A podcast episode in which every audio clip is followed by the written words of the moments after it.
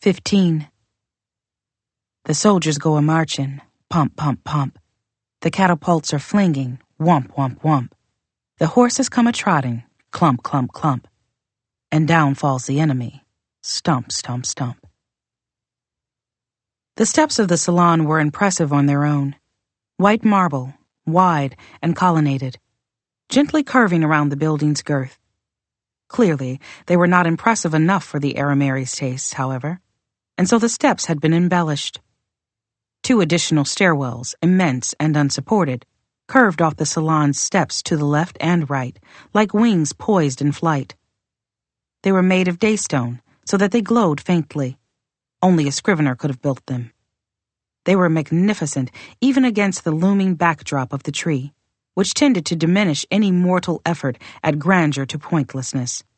In fact, the twin stairwells seemed to come from the tree itself, suggesting a divine connection for the people who descended them, which was probably the point. I could not see the platforms at the tops of the daystone stairways, but it was not hard to guess that the scriveners had etched gates into each. Shahar, Remath, and perhaps a few others of the central family would arrive by this means, then descend to the salon's actual steps. Revoltingly predictable, but they were Itempans. I couldn't expect better. Sighing, I craned my neck again from my vantage point. The lid of a muck bin at the corner of a dead end street, about a block away from the salon building. The avenues of nobles was a sea of mortal heads Thousands of people standing about or walking, laughing, talking, the aura of excitement wafting off them like a warm summer breeze. The city's street artists had taken shameless advantage of the opportunity to make festive ribbon pennants, dancing puppets with the face of famous folk, and small contraptions that blatted at a few flakes of sparkling white confetti when blown hard. Already the air was thick with the glittering motes, which did a marvelous job of capturing the thin, dappled light that passed for daytime and shadow. Adults and children alike seemed to love the things. I shivered now and again as their pleasure in the toys stirred whatever was left of the god in me. Hard to focus amid so many distractions. My hands itched to play with one of the puppets. It had been so long since I'd had a new toy. But I had a job to do so I kept scanning the crowd, holding on to a gutter pipe as I leaned this way and that. I would know when I found what I was looking for. It was only a matter of time. Then, just as I begun to worry, I spotted my quarry. Moving past a tightly packed group of middle aged women, who looked both thrilled and terrified to be among such a crowd. Amn, wearing old clothing that had the look of garments taken from a Whitehall tithe pile with unkempt hair that hadn't seen a comb in days. He passed one of the women and stumbled, bracing one hand on her back to right himself and apologizing quickly. It was nicely done. He had bowed himself away and into the current of foot traffic almost before the woman realized he'd touched her. I grinned, delighted. Then I hopped down from the bin lid. Another man immediately claimed my place atop it, throwing a belligerent look at my back and hurried after him. Took a half block to catch up with him. He was small and wove among the members of the crowd as deftly as a river snake among reeds. I was a grown up and had to be polite. But I'd guessed his destination a pack of children milling about a stall that sold tamarind lime juice, and that made it easy to head him off a few feet before he reached them. I caught his thin, wiry arm and stayed ready, because boys his age were not defenseless. They had no compunctions against biting, and they tended to run in packs. The boy swore at me in polyglot profanity, immediately trying to pull free. Let go! What'd you take? I asked, genuinely curious. The woman hadn't a purse visible, probably fearing exactly what had happened to her, but there could have been one beneath her clothing. Jewelry, a shawl, or something? Or did you actually manage to get into her pocket? If the latter, he was a master of his craft and would be perfect for my needs. His eyes grew wide. I ain't take nothing. Who the hell's? He jumped suddenly and grabbed at my wrist, which was already emerging from his pocket. I'd gotten only one coin. My hands were too damned big now for proper pocket picking. But his face turned purple with fury and consternation, and I grinned. I lifted the hand that held the coin and closed my fingers around it. Didn't even need magic for this trick. When I opened my hand again, two coins lay there. His and one from my own pocket. The boy froze, staring at this. He did not take either coin, turning a suddenly shrewd and wary look on me. What you want? I let him go, now that I'd gotten his attention. To hire you, and any friends you've got with similar inclinations. We don't want trouble. The slangy, contracted Senmite he'd been using vanished as swiftly as he had after lifting the woman's purse. Keepers don't bother us as long as we stick to pockets and wallets. Anything more and they'll hunt us down. I nodded, wishing I could bless him with safety. All I want you to do is look, I said. Move through the crowd, see what you usually see, do what you usually do. But if you let me, I can look through your eyes. He caught his breath, and for a moment I couldn't read his face. He was astonished and skeptical and hopeful and frightened all at once but he searched my face with such sudden intensity that I realized, far later than I should have, what he was thinking. When I did, I started to grin, and that did it. His eyes got as big as twenty meri coins. Trickster, trickster, he whispered. Stole the sun for a prank. N pulsed on my breast, pleased to be mentioned. No prayers now, I said, cupping his cheek with one hand mine. I'm not a god today, just a man who needs your help. Will you give it? He inclined his head just a hair more formally than he needed to. Ah, he was marvelous. Your hand, I said, and he offered it to me at once. I still had a few ways of using magic, though they were crude and weak and a betrayal of my pride to employ. The universe did not listen to me the way it once had but as long as I kept the request simple, it would grudgingly obey. Look, I said, in our tongue, and the air shivered around us as I traced the shape of an eye into the boy's palm with my fingertip. Here. Share. The outline flickered briefly, a silver flash like drifting confetti, and the boy's flesh was just flesh again. He peered at it, fascinated. Find your friends, I said, Touch as many of them as you can with this hand, and send them out among the crowd. The magic will end when the Arameri family head returns to Sky. Then I closed my free hand and opened it again. This time, a single coin sat in my palm. A hundred meri piece, more than the boy could have stolen in a week unless he'd gotten very bold or very lucky. The boy's eyes fixed on it, but he did not reach for it, swallowing. I can't take money from you. Don't be stupid, I said, tucked the coin into his pocket before I let him go. No follower of mine should ever do something for nothing.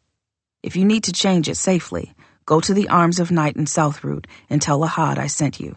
He'll be an ass about it, but he won't cheat you. Now go.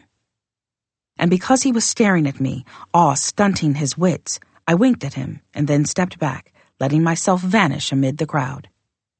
There was no magic to this. It just took an understanding of how mortals moved when they gathered together in herds like this. The boy did the same thing as part of his pickpocketing, but I had several thousand years' experience on him. From his perspective, I seemed to disappear. I caught a final glimpse of his mouth falling open and then let the traffic carry me elsewhere. Smoothly done, said Glee when I found her again. She had been waiting in front of a small cafe standing as still and striking as a pillar amid the flow of babbling mostly Amn. Were you watching? The cafe had a bench, which was packed. I didn't even try to sit. Instead, I leaned against a wall, half in Glee's shadow. Though neither of us were Amn, I was betting no one would notice me with her there. After five minutes, I knew I was right. Half the people who passed us glanced at her, and the other half ignored us altogether. Some, she replied. I'm not a god. I can't see without my eyes like you do. But I can see magic, even in a crowd. Oh. Demon magic was always strange. I slipped my hands into my pockets and yawned loudly, not bothering to cover my mouth despite the disgusted glances of a passing couple. So Itempas around here somewhere too? No. I snorted.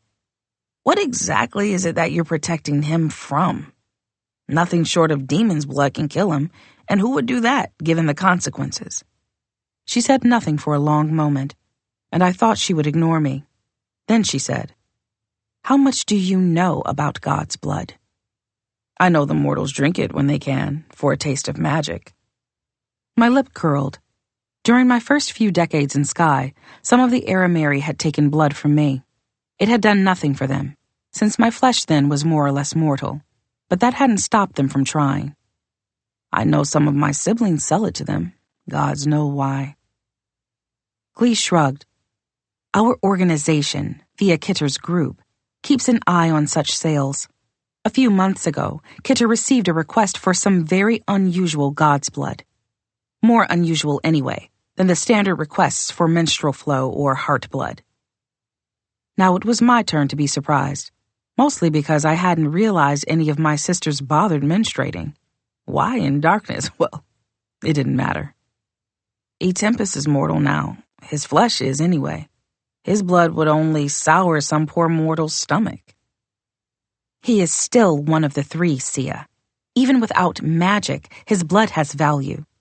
And who's to say that these mask users can't find a way to eke magic out of Father's blood even in his current state? Remember that there is God's blood in the Northerners' masks. And remember that Kahl's mask is yet incomplete. I cursed as I understood. I did this strictly in Senmite. Too dangerous to speak our tongue under these conditions. No way to know who was listening or what strange magic slept nearby. This is what comes of God selling prices of themselves to mortals. My stupid, stupid younger siblings. Hadn't they seen again and again that mortals would always find a way to use gods, hurt us, control us if they could? I slammed a fist against the unyielding stone of the wall behind me and gasped as, Instead of cracking the wall, my hand reminded me of its fragility with a white, breathtaking flash of pain. Glee sighed. Stop that. Coming over, she took my hand and lifted it, turning it this way and that to see whether I'd broken the bone. I hissed and tried to pull away, but she threw me such a quelling glare that I stopped squirming and meekly held still. She would be a terrifying mother some day, if she ever had children. For what it's worth, I agree with you, she said quietly. Though I don't limit my condemnation to mortals. Remember what gods have done with the blood of demons, after all. I flinched at this, my anger evaporating into shame. Not broken, she pronounced and let me go. I cradled my hand to my chest since it still hurt, and sulking made me feel better. Gods are not truly creatures of flesh, Glee continued, nodding toward my injured hand. I understand this, but the vessels that you wear in this realm contain something of the real you, enough to access the greater whole. She let out a long, heavy breath. The Arameri had Nahadoth in their possession for centuries. You know better than I how much of his body they might have taken in that time. And while I doubt they have anything of Yeine, they did have a piece of Enefa in their keeping. I inhaled the stone of earth, the last remnant of my mother's flesh, taken from the corporeal form that had died when Itempas poisoned her with demon's blood. It was gone now because Yeine had incorporated it into herself. But for 2,000 years, it had been a physical object, kept in the exclusive possession of mortals who had already developed a taste for the power of gods. A pound of the Night Lord's flesh, Glee said and perhaps nothing more than a speck of the Grey Ladies. Add to that some portion of the Dayfather, and use mortal magic to stir the mix. She shrugged. I cannot imagine what would result from such a recipe. Can you?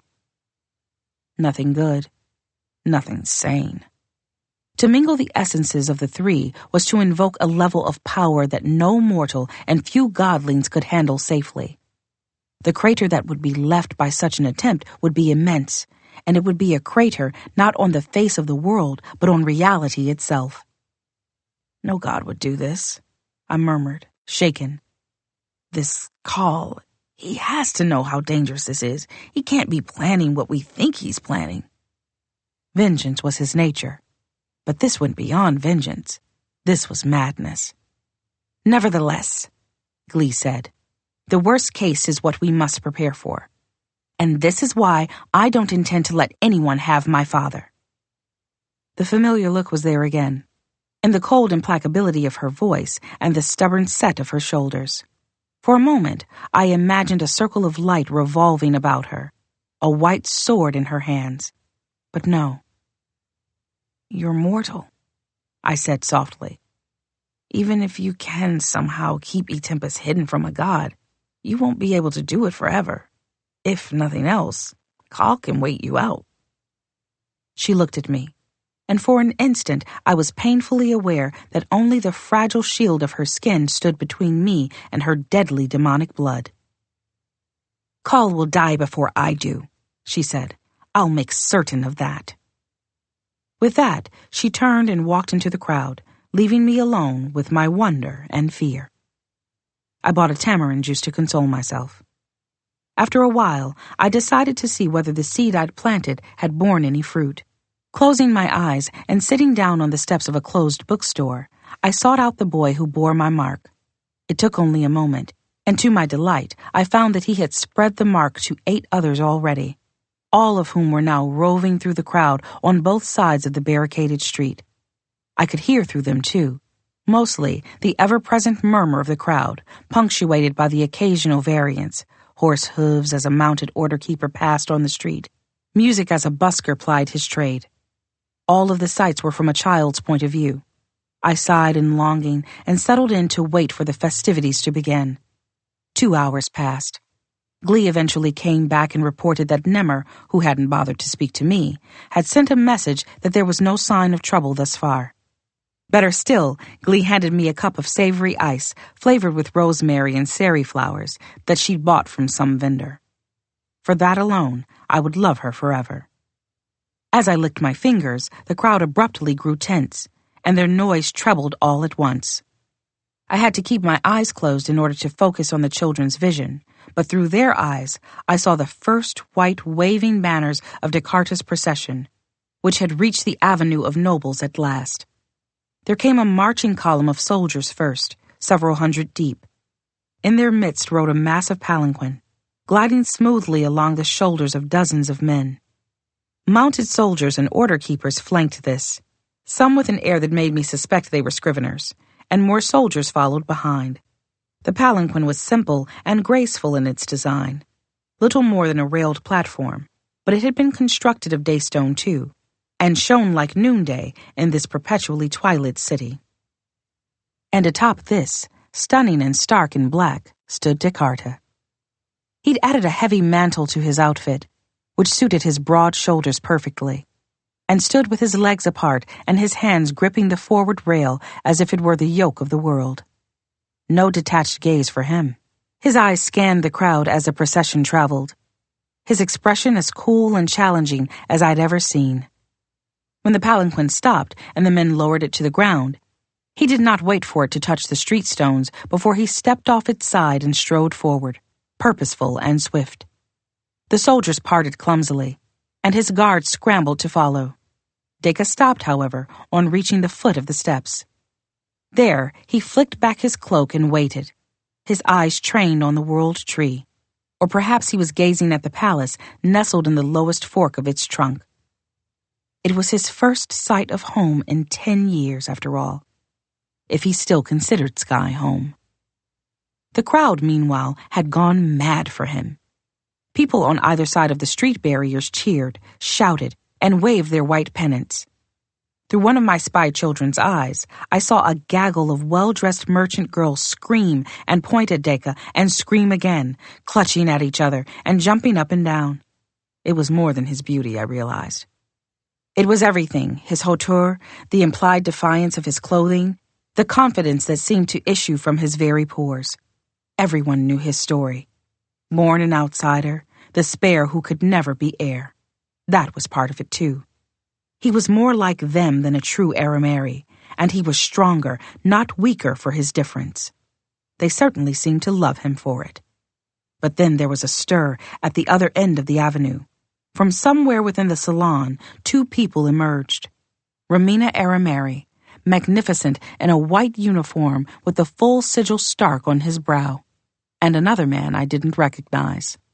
Well dressed, Teman, tall for one of that race, with waist length locks wrapped in silver cuffs and studded with what had to be diamonds. He wore white too, though not completely. The center line of his uniform, which otherwise matched Romina's, had been accented by a double line of green fabric edged in gold, the colors of the Teman Protectorate. Daytonay Kanru, Shahar's husband to be. They moved to the center of the steps and then stood waiting, their presence enough of a warning that no one missed what followed. There was a flicker atop both sets of daystone steps, and in the same instant two women appeared. To the right was Remath, clad in a deceptively simple white satin gown, carrying an object that made my belly clench a glass scepter tipped with a spade like sharp blade. To the left, in spite of everything that had happened, in spite of my resolve to be a man and not a boy about it, I had to open my own eyes to see for myself. Shahar. It was clear that Remath intended for her daughter to be the center of attention. This was not difficult, as like Dekarta, Shahar had only grown in beauty over the years. Her figure had filled out, her hair was longer, and the lines of her face seemed more settled and mature. The face of a woman at last, rather than a girl. The dress she wore seemed barely attached to her flesh. The base garment was a translucent tube, thin enough that all of Shadow could see her pale skin through its fabric. But at her breasts and hips, enormous silvery flower petals, loose and curling and long as a man's arm, had been adhered to the material. They drifted behind her like clouds as she came down the steps. There was a collective gasp from the crowd as everyone realized. The petals were real and taken from the world tree's flowers. Given the size, however, they could have only been blossoms from very high on the tree, where the tree pierced the world's envelope. No mortal flower collector could climb to such airless heights, and the Arameri no longer had god slaves. How had they gotten them? Regardless, the effect was perfect. Shahar had become a mortal woman, swathed in the divine. Shahar's expression, unlike Remath's, was everything an Arameri's heir should be proud, arrogant, superior. But when she turned to face her mother and they walked toward each other, she lowered her gaze with just the perfect touch of humility. The world was not hers, not yet, not quite. Mother and daughter met between the steps, and Remath took Shahar's left hand in her right. Then, with such casual grace that they had to have practiced it dozens of times, both women turned toward the avenue of nobles and raised their free hands toward Dekarta in clear welcome. Showing no hint of the reticence or resentment that I suspected he felt, Dekarta climbed the steps to reach them, then knelt at their feet. Both women bent, offering him their hands, each of which he took in his own. Then he rose, moving to Remath's left, and all three turned to face the waiting masses, raising their joined hands for the world to see. The crowd was a many headed beast, screaming, stamping, cheering. The air was so full of glittering confetti that the city seemed to have been struck by a silver snowstorm. And as this little show took place, I redoubled my concentration and straightened from my slouch against the wall. I caught a glimpse of Glee, not far off. She stood tense, scanning the street with whatever peculiar senses a demon could bring to bear. This was the moment, I felt with certainty. If Usein Darr or Kahl or some ambitious Arameri rival meant to strike, they would do it now. Sure enough, one of my spy children saw something. It might have been nothing, the busker I had noticed earlier near the public well had stopped playing a battered old brass lunla to peer at something. I would have dismissed the image if it had not come from my clever one, the pickpocket I'd marked. If he was paying such sudden and close attention to the busker, then there was something about the busker worth seeing. I noticed the busker's open lunla case, which he'd set out before him as a silent appeal to passers-by. Atop the layer of coins and notes scattered on the worn velvet, someone had tossed a larger object. I saw the busker pick it up, frowning in puzzlement. I saw the eye holes and caught a quick glimpse of lacing lines on the inside of the thing before the busker turned it around, trying to figure out what it was. A mask. I was moving before I opened my eyes. Glee was beside me, both of us rudely shoving our way through the crowd as needed. She had taken out the small messaging sphere again, and this time it glowed red instead of white, sending some wordless signal. For an instant, my God senses actually worked and in that span I felt the faint tremor of my siblings' movements, folding and unfolding the world as they converged on the area. Through the eyes of my boy, I saw the busker's face go suddenly slack, as though a brain fit had seized him. Instead of twitching or slumping, however, he moved the mask forward, like a man moving in a dream. He put it over his face. As he tied it at the back, I caught a glimpse of white lacquer and starkly drawn shade lines the suggestion of an entirely different face implacable, serene, frightening. I had no idea what archetype it had been meant to symbolize. Through the eye holes of this, the busker blinked once, sudden awareness and confusion coming into them as though he couldn't fathom why he'd put the demon shitting thing on. He reached up to pull it off. The designs of the mask flickered as if they'd caught the light for a moment. A breath later, the man's eyes went dead. Not closed, not dazed. I am a son of Enefa. I know death when I see it. Yet the busker got to his feet and looked around, pausing as his white masked face oriented on top of the salon steps. I expected him to be walking in that direction. Instead, he charged toward the steps, running faster than any mortal should have been able, plowing down or flinging aside, far aside, anyone unfortunate enough to get in his way. I also did not expect the cobblestones that edged the salon steps to suddenly flare white, revealing themselves to be bricks of daystone that someone had painted gray to match the surrounding granite. Through this translucent layer of paint, I could see the darker, starker lines of an etched sigil the characters on each stone together commanding immobility in the harshest God's pidgin, and addressed to any living thing that tried to cross it. A shield of sorts, and it should have worked. The Arameri on the steps had no fear of knives or arrows. Their blood sigils could deflect such things easily. All they needed to fear were these mask wielding assassins, whose strange magic could somehow circumvent their sigils keep them out of reach, and the Arameri would be safe, so the Scrivener Corps had reasoned. The busker staggered, then stopped as he reached the ring of stones. The mask swung from side to side, not in negation, and not with any movement that could be interpreted as human. I had seen gravel lizards do the same, swaying back and forth over a carcass. Too late, I remembered the simplistic literalness of scrivening magic. Any living thing the stones commanded. But even if the busker's heart still beat and his limbs still moved, that alone did not qualify as life. The mask had dimmed his soul to nothingness. The busker stopped swaying, the rounded eye holes fixed on a target. I followed its gaze and saw Shahar frozen at the top of the steps, her eyes wide and her expression still. Oh, demons, I groaned, and ran for the steps as fast as I could. The busker stepped closer to the sigil stones. There! cried Glee, pointing. She could not have been talking to me.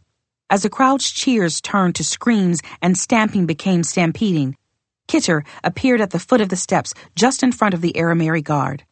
A line of twelve glowing red knives appeared in the air before her, hovering and ready. I had seen her fling those knives through armies, leaving fallen mortals like scythed wheat.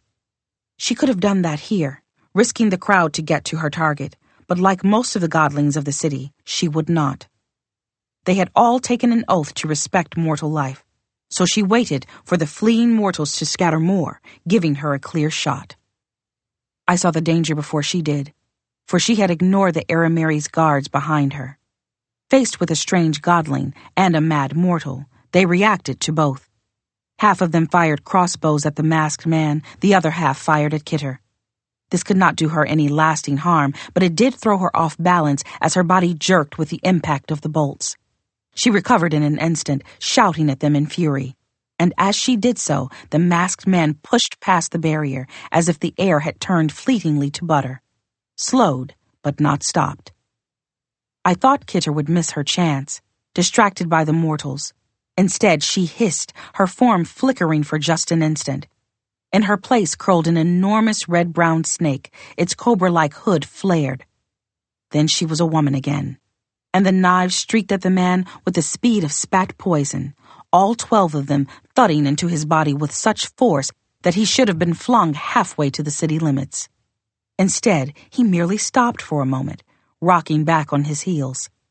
That was the first evidence that the mask had its own protective magic. I saw a glimmer around the edges of his mask, against his skin underneath. What was it doing?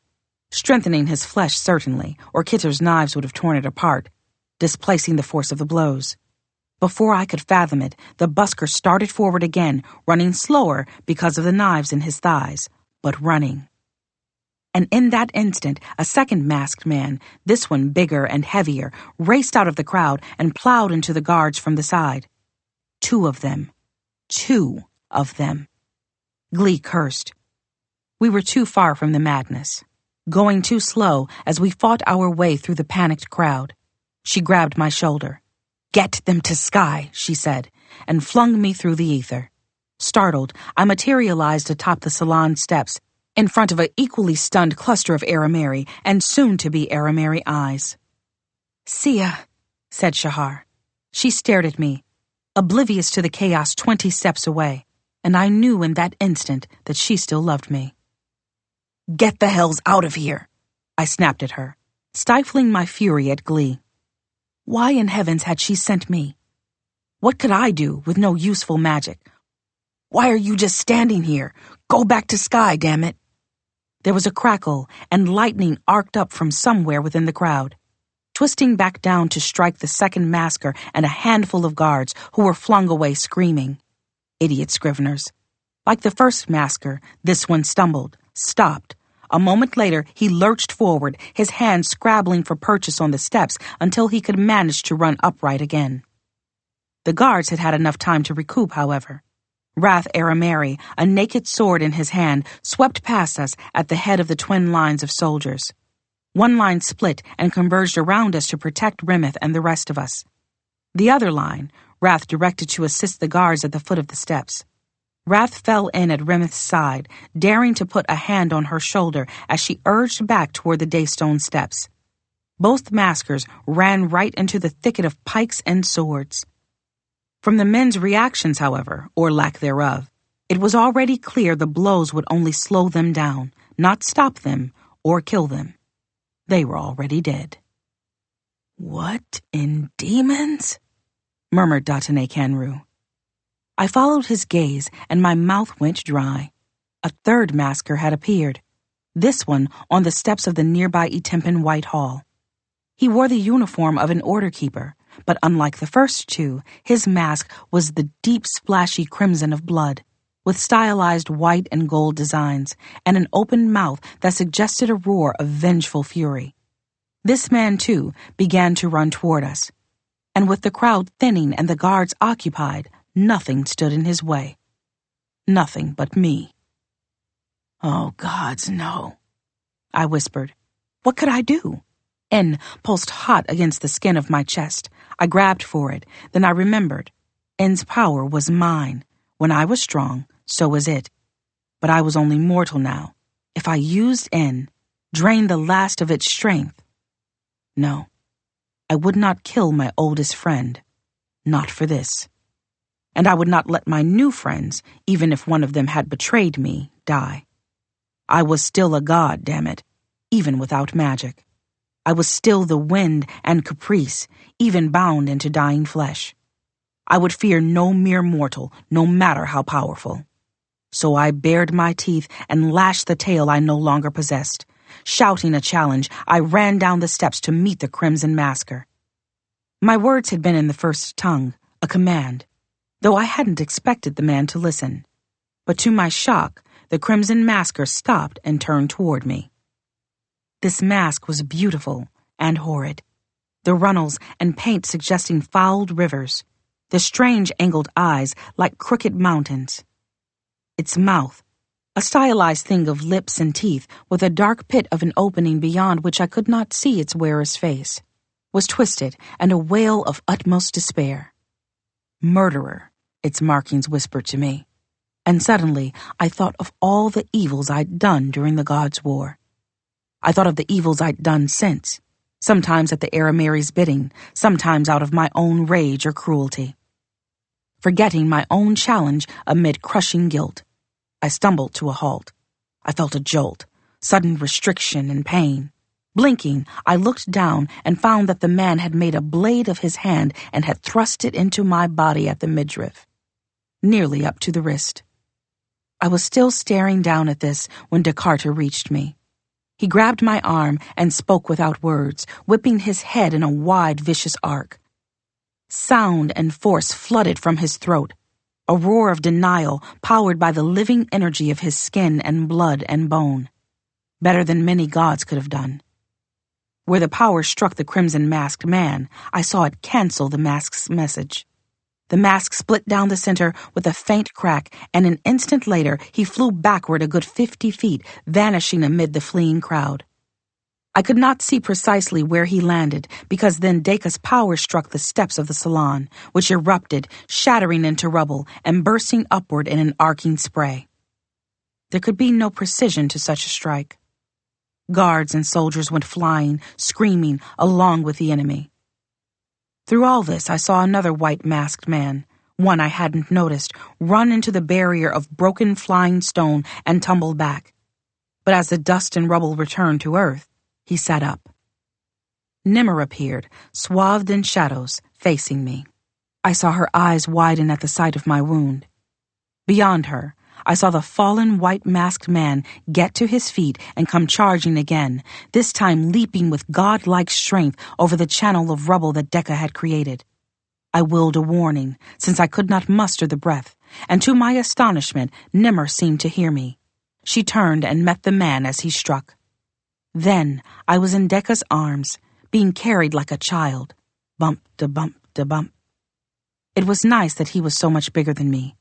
He ran up the steps to the rest of the Arameri party, who had finally, finally begun to hurry up the curving steps toward the nearer gate. From Deka's embrace, I tried to shout at them to go faster, but I couldn't lift my head. So strange. It was like my first day as a mortal when Shahar had summoned me to this realm as the cat. Or the day 2,000 years before that, when Itempas had thrown me down in chains of flesh and given my leash to a woman one of Shahar's daughters, who looked equal parts horrified and elated at the power she held. Then we reached the top of the steps, and the world folded into a blur, and I passed out in its rippling crease.